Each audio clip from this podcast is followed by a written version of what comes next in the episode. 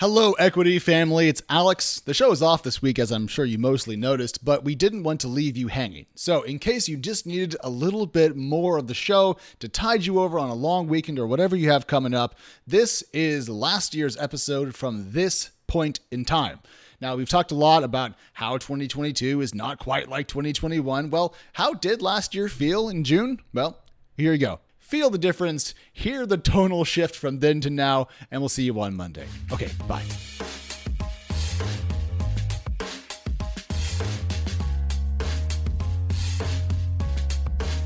Hello and welcome back to Equity, TechCrunch's venture capital focused podcast where we unpack the numbers behind the headlines. My name is Alex Wilhelm and I'm joined today by Danny Crichton. Danny, hello. How are you doing? I'm doing well, Alex. Had some good chips that we had on the pre-show going on here, and apparently you don't like me munching on the headphones. Actually, to be totally honest, I don't mind at all. But certain people have a very, very strong aversion to the sound of chewing, one of which is Chris Gates, one of our two excellent fine producers. The other is my wife, who gives me dirty looks whenever I chew very loudly with my mouth open, which I do all the time.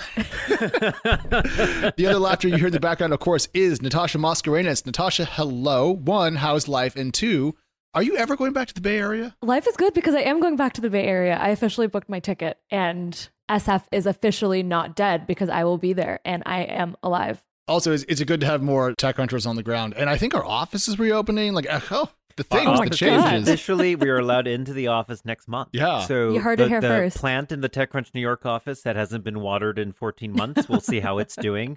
And for some of the people who left, like John and Anthony and others, we've never taken their clothes out of the office. Free stuff. They've been gone for months in some cases. Let's do a thrift sale. Well, now that I know all about Depop and Poshmark and ThreadUp and other thrifting companies from the show, we can probably raise $7, $8, $9. Pair of used underwear at a dead plant. Listen, we have a diverse and packed show today. We are going to kick off with a couple of long-form pieces from Natasha. One, looking at a recent memo at Medium and the ensuing aftermath of that particular bombshell, and then a kind of nuanced look into the culture at Y Combinator, a couple of exits from its community and what that means for tech in general.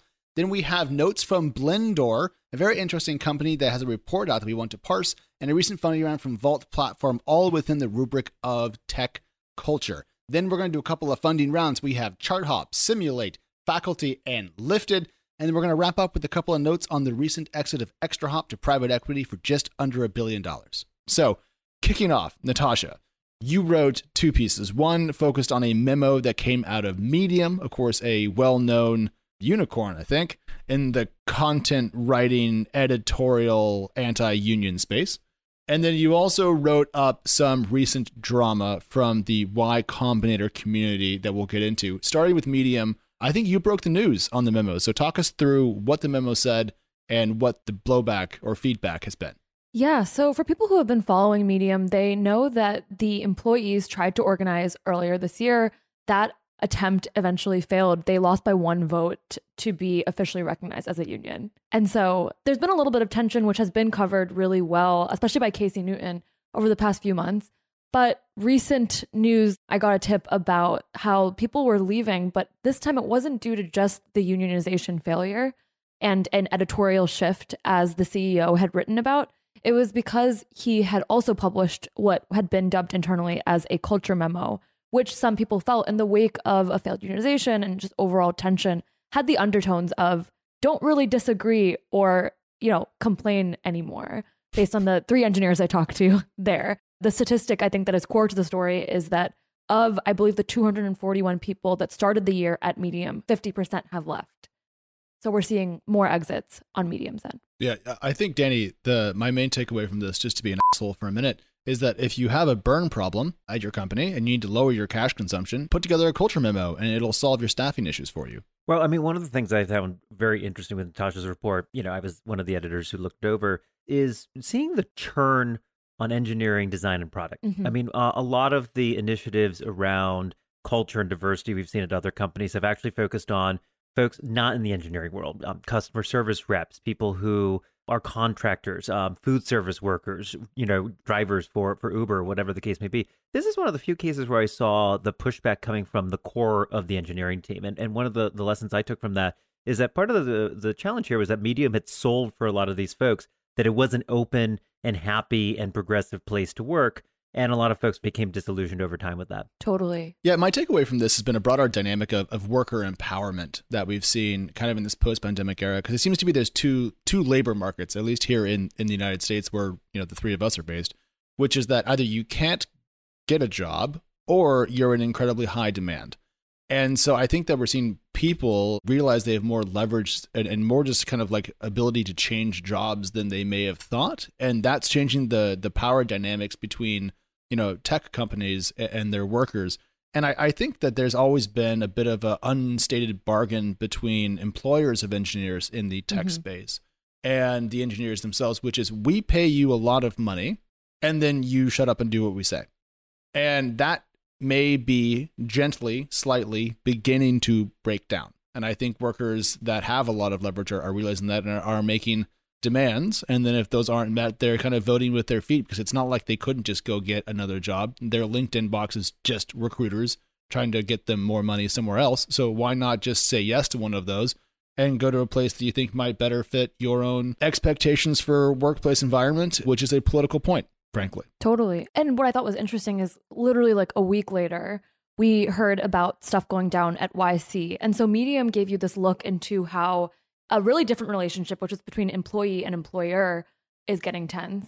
And with YC this past week, two alumni were removed from Bookface, their internal messaging forum. And it gave us a look at how an alum company works with its investor, its heavy-handed investor, that initially helped at launch. And Alex is just taking his shirt off and I can't not address it. Talking about a hostile workplace and literally people are derobing themselves on the podcast.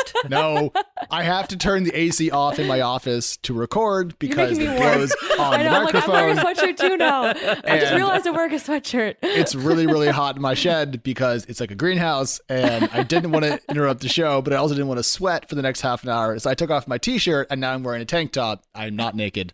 Do not get me fired for this. Get me fired for something else, but not for this. The percentage of skin in that video just went up by 80%. All my bits are covered. I am decent. A little levity in the middle of the deep conversation, but we were talking about Y Combinator and two founders getting kicked out of the community, which sounds devastating, but I didn't actually know, and actually was more surprised, was I didn't realize there were 10,000 founders in the YC alumni network at this point. So, I mean, it's like its own city.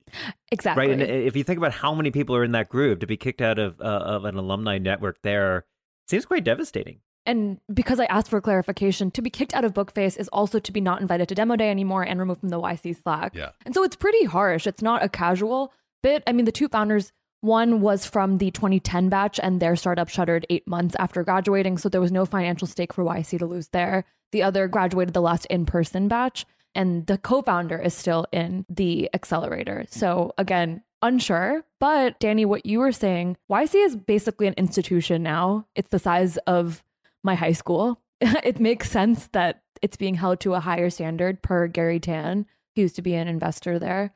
But this issue ended up being really nuanced because we saw one side saying they got removed for breaking community rules, which is posting private information publicly, and one side saying they got removed for posting critically publicly. And so there's a whole other debate to be had here. And I don't know if it distills well into a podcast moment, but it's nuanced. Yeah, to me, it fits into the same general thrust of conversation in which, you know, old power dynamics don't exactly convert as well to the digital world. And I think it also underscores a little bit of the, and I'm not going to drag us in this direction, the view of media by some elites in the tech world. Because in your piece, Natasha, one of the people that posted, this was Katya Damer from Prolific, she posted a screenshot from Jessica Livingston, a person, by the way, that I was on stage with at the Crunchies, like way back when. Perfectly nice person in person. But in the screenshot of her defending Antonio, who's a former YCer who got hired by Apple and then fired because people at Apple didn't want him to work there because of a book that he wrote, which had some pretty crappy stuff in it. It was funny. She says, and we know from being in the startup world how often people are criticized unfairly by the press. And I just want to point out that, like, this is a great example of how the elite view of the media inside of tech doesn't translate, because every single company at YZ wants to talk to us. Basically, well, it's like 95% of them. And Jessica Livingston saying that, like, you know, the press is bad is just kind of funny to me because it's not an opinion even held by her organization. You know? So true. It's true. Yeah. that made me stand up. But my general take after reading these is that the power dynamics are changing, Natasha, between workers and employers, and between organizations and their founders. And I wonder where this goes next. I wonder what the next iteration of this looks like. We're not done, I don't think. I think we're going to see a lot more of these kinds of stories throughout the summer and into the re-entry of people into the workforce. And my takeaway, if I had to sum it up, is people within communities are not feeling heard internally. And so they feel like they can speak out. And so agreed with you on the empowerment front. I am refining my opinion to not think that the moderators themselves are these evil beings. I don't think YC is evil, but I think there's like something that's broken with how people are feeling like they're heard.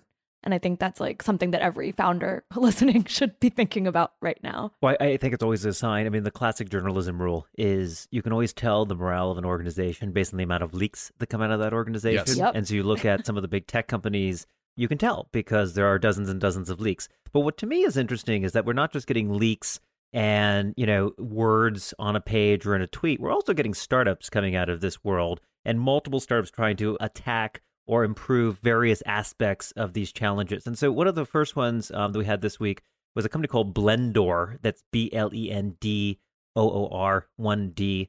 And what they're focusing on is how to help companies meet and exceed their diversity pledges. I think it's interesting. So CEO Stephanie Lamkin started this company really to help with the DEI hiring efforts. But then I think this is a really key detail in Ron's piece.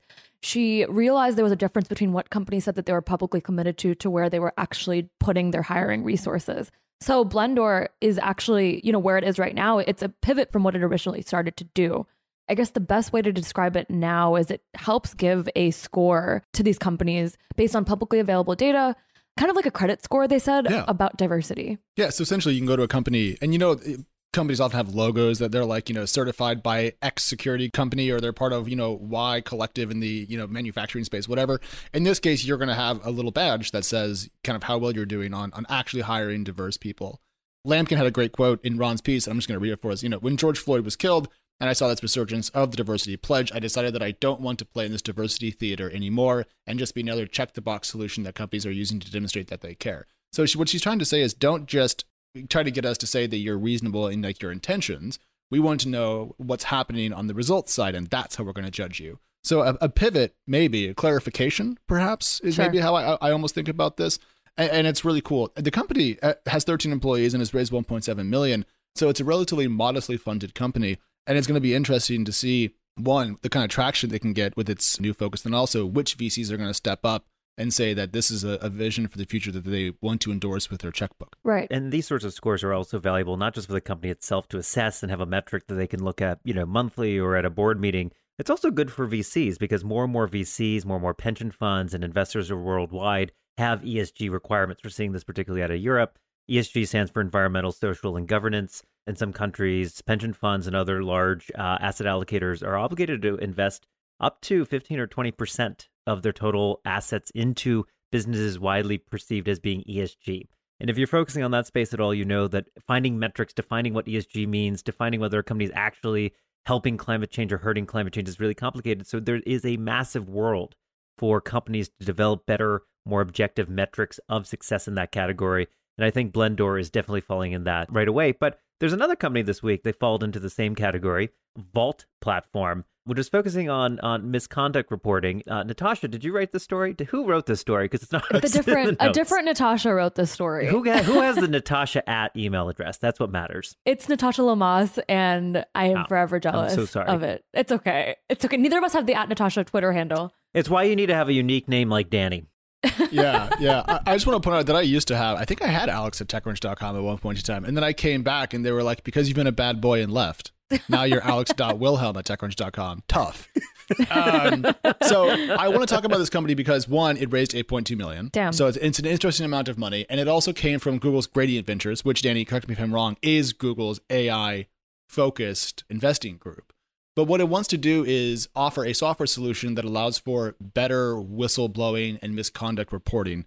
And some of the examples that came up that the company really wants to tackle are things like the catastrophes at Boeing and Dieselgate at a very certain German auto manufacturer, and essentially give more power to people to not only report, but also not report alone. And this is the key thing that they do that I think is pretty cool. It's called Go Together, all one word. what it does is I think it lets you like submit something, but only have it be submitted really if someone else submits a similar report. And so you're not lone rangering a misconduct report at your company. Now, why does that matter? Because people are afraid of being fired, you know? And so I think here it's like, you know, here's a way to tell someone this will only go forward if you're not alone.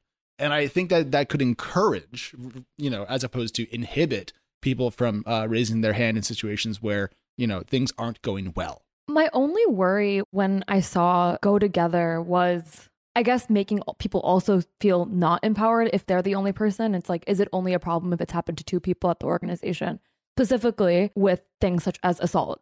I think like that is something that I'm like, oh, I wonder how they're doing checks and balances there. Well, I don't think you have to. I think it's an option. So I think you can report misconduct. So you can say, I saw something that was wrong or I was harassed or whatever, and you can go and do it. But I think this is an additional thing to let people, you know, like what if you saw something, Natasha, in like accounting and you're like, well, ugh, is it not good? I'm not really sure. But if someone else flags this, it's probably worth it. So I'm going to raise my hand. And it's like upvote. Yeah. Or it's like, remember when it was like, you know, like if 10,000 people want to buy this pair of shoes, we'll make them. It's like that. But two people instead of shoes, it's fraud.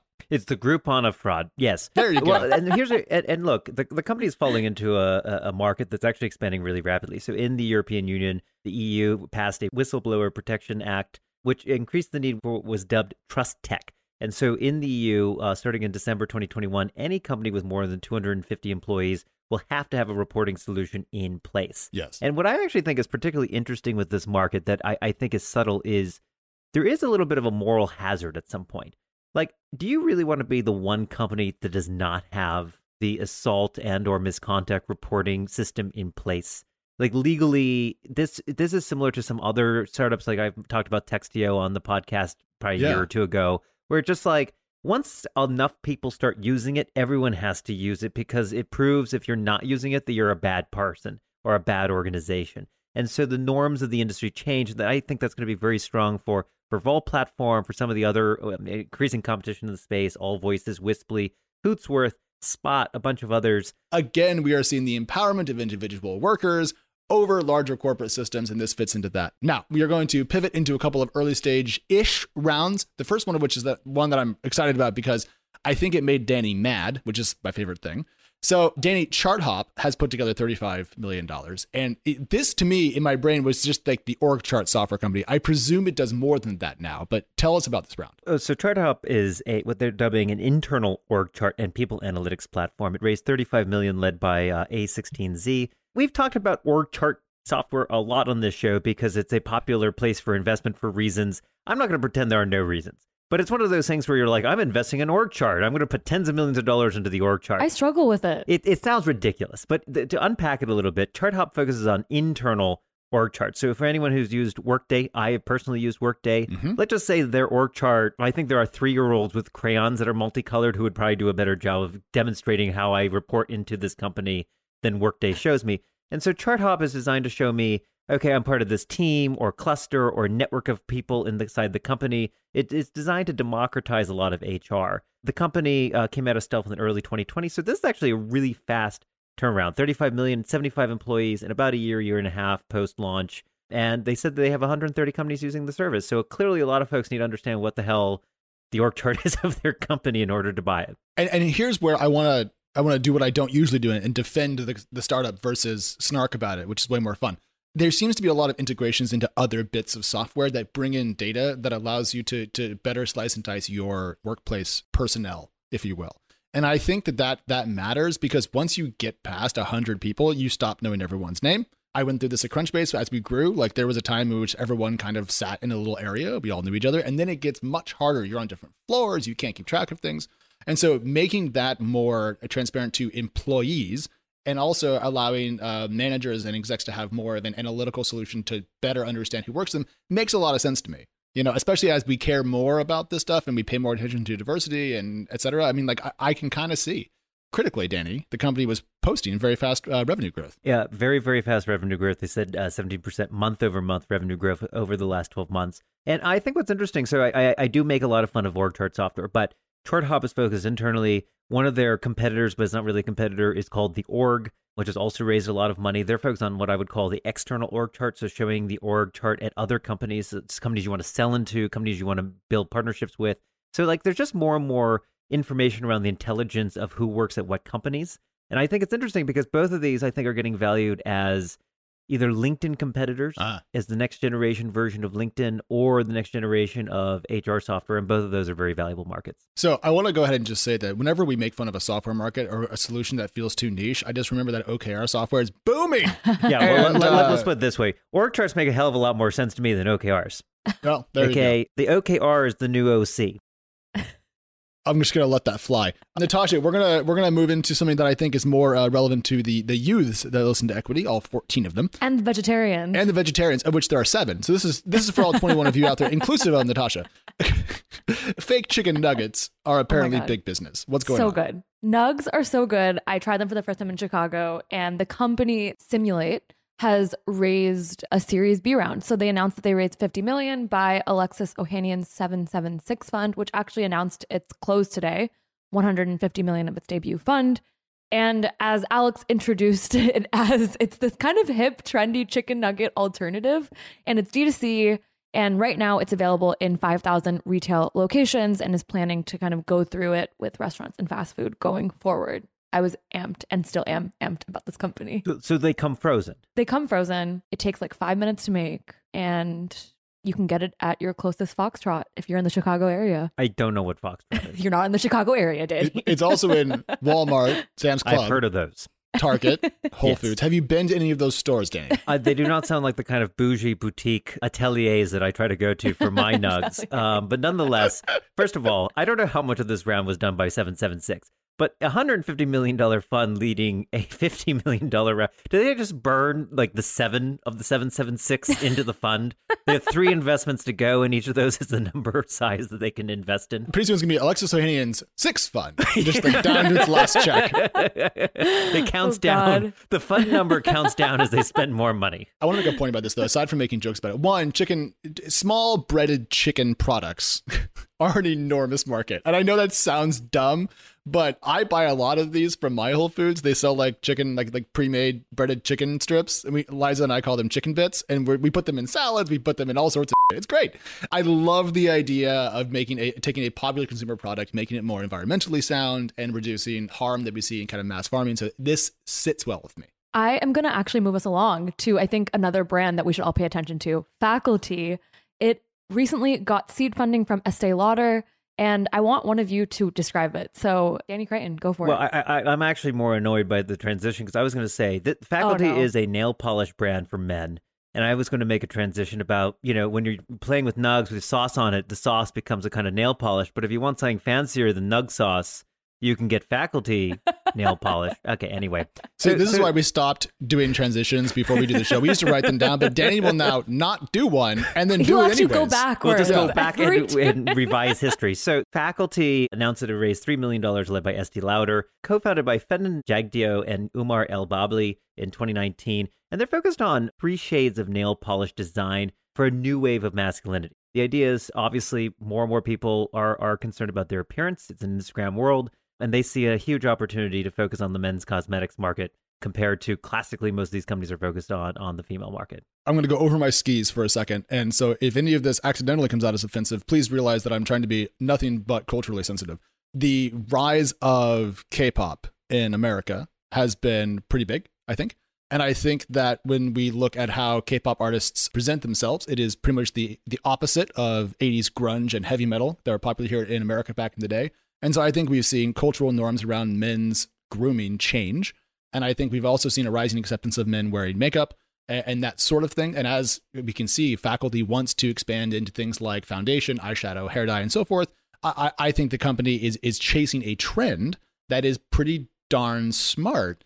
I love that they're not waiting for like everyone to get it. Like, I love that they're like, we are just going to bet on the next wave of masculinity. And I don't care about the fragile people in the market. You know what I mean? And so I feel like that is really great to me. What I don't like is that it's using the drop model. Like, I love everything. Everything about the company is great. I love that they raise strategic money. I like the name. I like all of it. And then I'm like, oh, it's drops. which means if you're not hip, they release some products sporadically and you have to be very clued in to get them. I'm busy and I do not have time to track drops. What I would like is to look better by giving someone my money. So Faculty, please. What Alex wants is a loot box model where you just kind of like scratch into the loot box and then your nails are totally ruined, so you need nail polish. But to go back to Alex's point about K-pop, South Korea is the world's largest male cosmetics market by far, for only 24 of 25 million men in the country. It actually grew 40% last year. What's interesting is, according to an article last year in CNN, for Gen Z South Korean male correspondents, 58% said they want to pamper themselves with lengthy beauty or grooming treatments at least once per week. Let's go. At least once per week. So going even beyond nail polish, which I think is a fairly daily activity if you're partaking in it, there's just a huge market. And think of this as just greenfield. I mean, there's just no kind of incumbents in this space. So to me, even if you can get 1 or 2% of the market to actually go do this, a huge, huge opportunity. But if you're focusing on cosmetics and looking good, you might want a facelift. That's not what we're going to talk about. We're going to talk about Lifted instead. Ladies and gentlemen, Danny writes his own transitions. Do not look to us as an explanation. Also, we're going to have to eventually come up with a new joke for the show other than flaming you for dad jokes. Anyways, Lifted has put together a $6.2 million seed round led by Fuel Ventures. And essentially, this is a bet on elder tech, Natasha, and care for our senior citizens focused over in the UK. I want this in the show because I know you've been looking a little bit at the health tech space and a little bit at the elder care space. Does this fit into a thesis that we should really be paying attention to? Yeah, I mean, I think so. I think there's a lot of decision making that happens for anyone in the healthcare world. And with elders, to have all that pressure just on yourself feels outdated, just the way it feels outdated for all of us. Like, I don't think it's anything about age specifically, but I do think there is a way to use age as a wedge into serving this, you know, probably taxed group of people. And so when I saw Lifted raise money just to answer the problem, as Mike Butcher puts it, of caring for elderly and develop more long-term health issues, I got it, because they are trying to compete against the traditional way it's done, where it's a lot of non-digital, like you have to go in person and call and ask the right questions. What if there's a way to do it in a more seamless, digitally friendly way? All right. Now, we are a little bit short on time, and so we are going to pivot to our very last thing. Or as Danny might say, we are going to hop, skip, and jump over to Extra Hop. I literally had that in my head. Yep. I got This is the week of hopping. So we're not just talking about ChartHop, but ExtraHop also had some news this week. Alex, what's going on? Why do I even try? So this is a bit of a head scratcher, and we're going to do something kind of strange here. So if you're not familiar with the exit market, it's going to sound strange that I'm going to say $900 million for ExtraHop feels a little light. But Danny, you know, we know the company reached around $150 million in bookings in 2019, was going to hit $100 million ARR last year.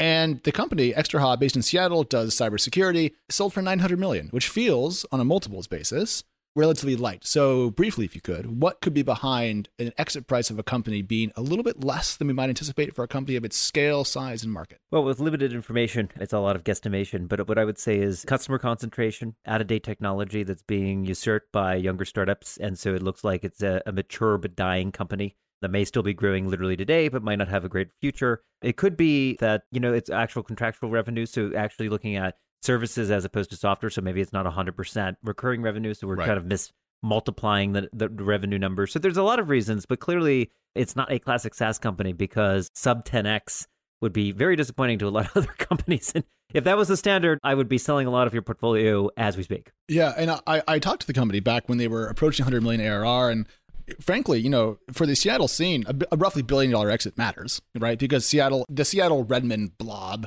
is more than just Amazon and Microsoft employees. There is actually some pretty active startups up there, and some venture capital firms that we talk to on a regular basis as well. So a bit of a head scratcher on this one, but fun to see a company that I covered a while ago kind of end up at an exit point. Here again, we see private equity afoot. Something to keep in mind, because we are seeing more and more private equity deals in and around the tech space. But ladies and gentlemen, we have to wrap it up there. And I'm just going to go ahead and close by saying that I am not here next week. I will be away. I will be hopefully asleep. And Natasha has been so kind as to volunteer to take over the Monday show. So she will be guiding you into the week next week. And that means it's going to be twice as good. And we'll have better diction as she explains what's going on. So Natasha, thank you for that. And I look forward to listening to it. Thanks, Alex. I'm excited.